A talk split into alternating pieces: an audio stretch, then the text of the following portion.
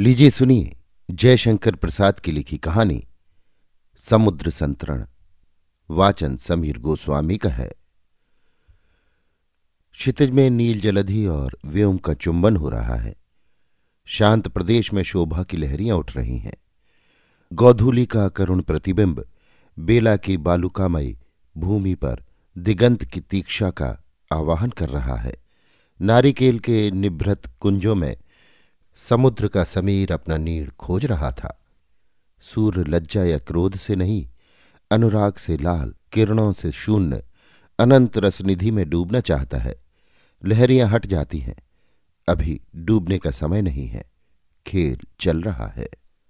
सुदर्शन प्रकृति के उस महाअभिनय को चुपचाप देख रहा है। इस दृश्य में सौंदर्य का करुण संगीत था। कला का कोमल चित्र नील धवल लहरों में बनता बिगड़ता था। सुदर्शन ने अनुभव किया कि लहरों में सौर जगत झोंके खा रहा है। वो उसे नित्य देखने आता, परंतु राजकुमार के वेश में नहीं। उसके वैभव के उपकरण दूर रहते। वो अकेला साधारण मनुष्य के समान इसे देखता, निरीह छात्र के सादृश्य इस गुरु दृश्य से कुछ अध्ययन करता। सौरभ के समान चेतन परमाणुओं से उसका मस्तक भर उठता। वो अपने राज मंदिर को लौट जाता। सुदर्शन बैठा था किसी की प्रतीक्षा में। उसे न देखते हुए मछली फंसाने का जाल लिए एक धीवर कुमारी समुद्र तट के कगारों पर चढ़ रही थी, जैसे पंख फैलाए तितली। नील भ्रमरी सी उसकी दृष्टि एक क्षण के लिए कहीं नहीं ठहरती थी। श्याम सलोनी गोधूली सी वो सुंदरी सिकता में अपने पद चिन्ह छोड़ती हुई चली जा रही थी। राजकुमार की दृष्टि उधर फिरी। सायकाल का समुद्र तट उसकी आँखों में दृश्य के उस पार की वस्तुओं का रेखा चित्र खींच रहा था, जैसे वो जिसको नहीं जानता था, उसको कुछ कुछ समझने लगा हो। और वही समझ, वही चेतना एक रूप रखकर सामने आ गई हो। उसने पुकारा, सुंदरी? जाती हुई सुंदरी धीवर बाला लौट आई। उसके अधरों में मुस्कान, आँखों में क्रीड़ा और कपोलों पर यौवन की आभा खेल रही थी, जैसे नील मेघ खंड के भीतर स्वर्ण किरण अरुण का उदय। धीवर बाला आकर खड़ी हो गई, बोली, मुझे किसने पुकारा? मैंने? क्या कहकर पुकारा? सुंदरी, क्यों? मुझमें क्या सौंदर्य है? और है भी कुछ तो क्या तुमसे विशेष? हाँ, मैं आज तक किसी को सुंदरी कहकर नहीं पुकार सका था, क्योंकि यह सौंदर्य विवेचना मुझमें अब तक नहीं थी। आज अकस्मात ही सौंदर्य विवेक तुम्हारे हृदय में कहाँ से आया? तुम्हें देखकर मेरी सोई हुई सौंदर्य तृष्णा जाग गई। परंतु भाषा में जिसे सौंदर्य कहते हैं, वो तो तुम में पूर्ण है। मैं ये नहीं मानता, क्योंकि फिर सभी मुझी को चाहते, सब मेरे पीछे बावले बने घूमते। ये तो नहीं हुआ। मैं राजकुमार हूँ। मेरे वैभव का प्रभाव चाहे सौंदर्य का सृजन कर देता हो, पर मैं उसका स्वागत नहीं करता। उस प्रेम निमंत्रण में वास्तविकता कुछ नहीं। हाँ तो राजकुमार हो। इसी से तुम्हारा सौंदर्य सापेक्ष है। तुम कौन हो? धीवर बालिका। क्या करती हो? मछली फंसाती हो। कहकर उसने जाल को लहरा दिया।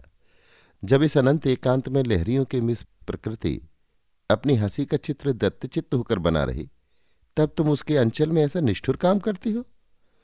निष्ठुर है तो पर मैं विवश हूँ। हमारे द्वीप के राजकुमार का परिणय होने वाला है।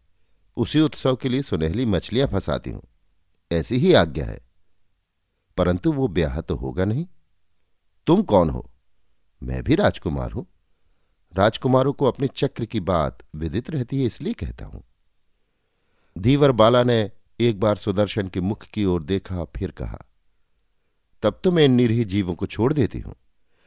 सुदर्शन ने कुतूहल से देखा, बालिका ने अपने अंचल से सुनहली मछलियों की भरी हुई मूठ समुद्र में बिखेर दी, जैसे जल बालिका वरुण के चरण में स्वर्ण सुमनों का उपहार दे रही हो। सुदर्शन ने प्रगल्भ होकर उसका हाथ पकड़ लिया और कहा, यदि मैंने झूठ कहा तो? तो कल फिर जाल डालूँगी।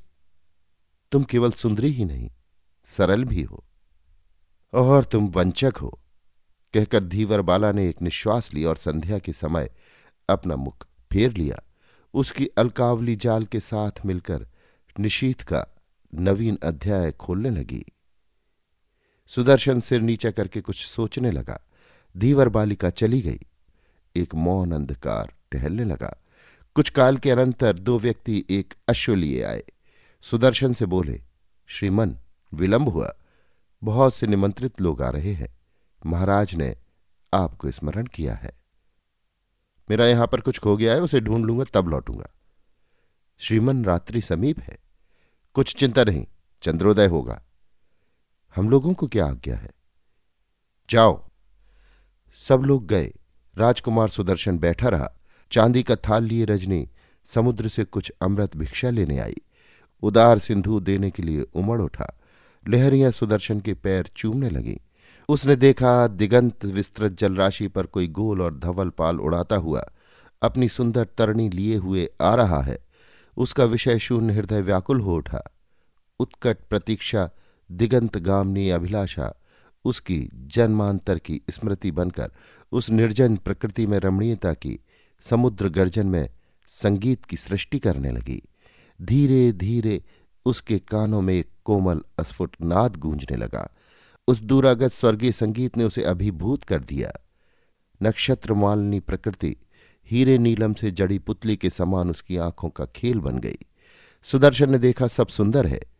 आज तक जो प्रकृति उदास चित्र बनकर सामने आती थी, वो उसे हंसती हुई मोहनी और मधुर सौंदर्य से ओतप्रोत दिखाई देने लगी। अपने में और सब में फैली हुई उस सौंदर्य की विभूति को देखकर सुदर्शन की तन्मयता उत्कंठा में बदल गई। उसे उन्माद हो चला। इच्छा होती थी कि वो समुद्र बन जाए। उसकी उद्वेलित लहरों से चंद्रमा की किरणें खेलें और वो हंसा करे। इतने में ध्यान आया उस धीवर बालिका का। इच्छा हुई कि वो भी वरुण कन्या सी चंद्र किरणों से लिपटी हुई। उसके विशाल वक्ष स्थल में बिहार करे। उसकी आँखों में गोल धवल पाल वाली नाव समा गई। कानों में अस्फुट संगीत भर गया। सुदर्शन उन्मत्त था। कुछ पद शब्द सुनाई पड़े। उसे ध्यान आया कि मुझे लौटा ले जाने के लिए कुछ लोग आ रहे हैं। वो चंचल हो उठा। फैनिल जलधि में फांद पड़ा। लहरों में तैर चला। बेला से दूर, चारों ओर चल आँखों में वही धवल पाल। कानों में अस्फुट संगीत। सुदर्शन तैरते तैरते थक चला था।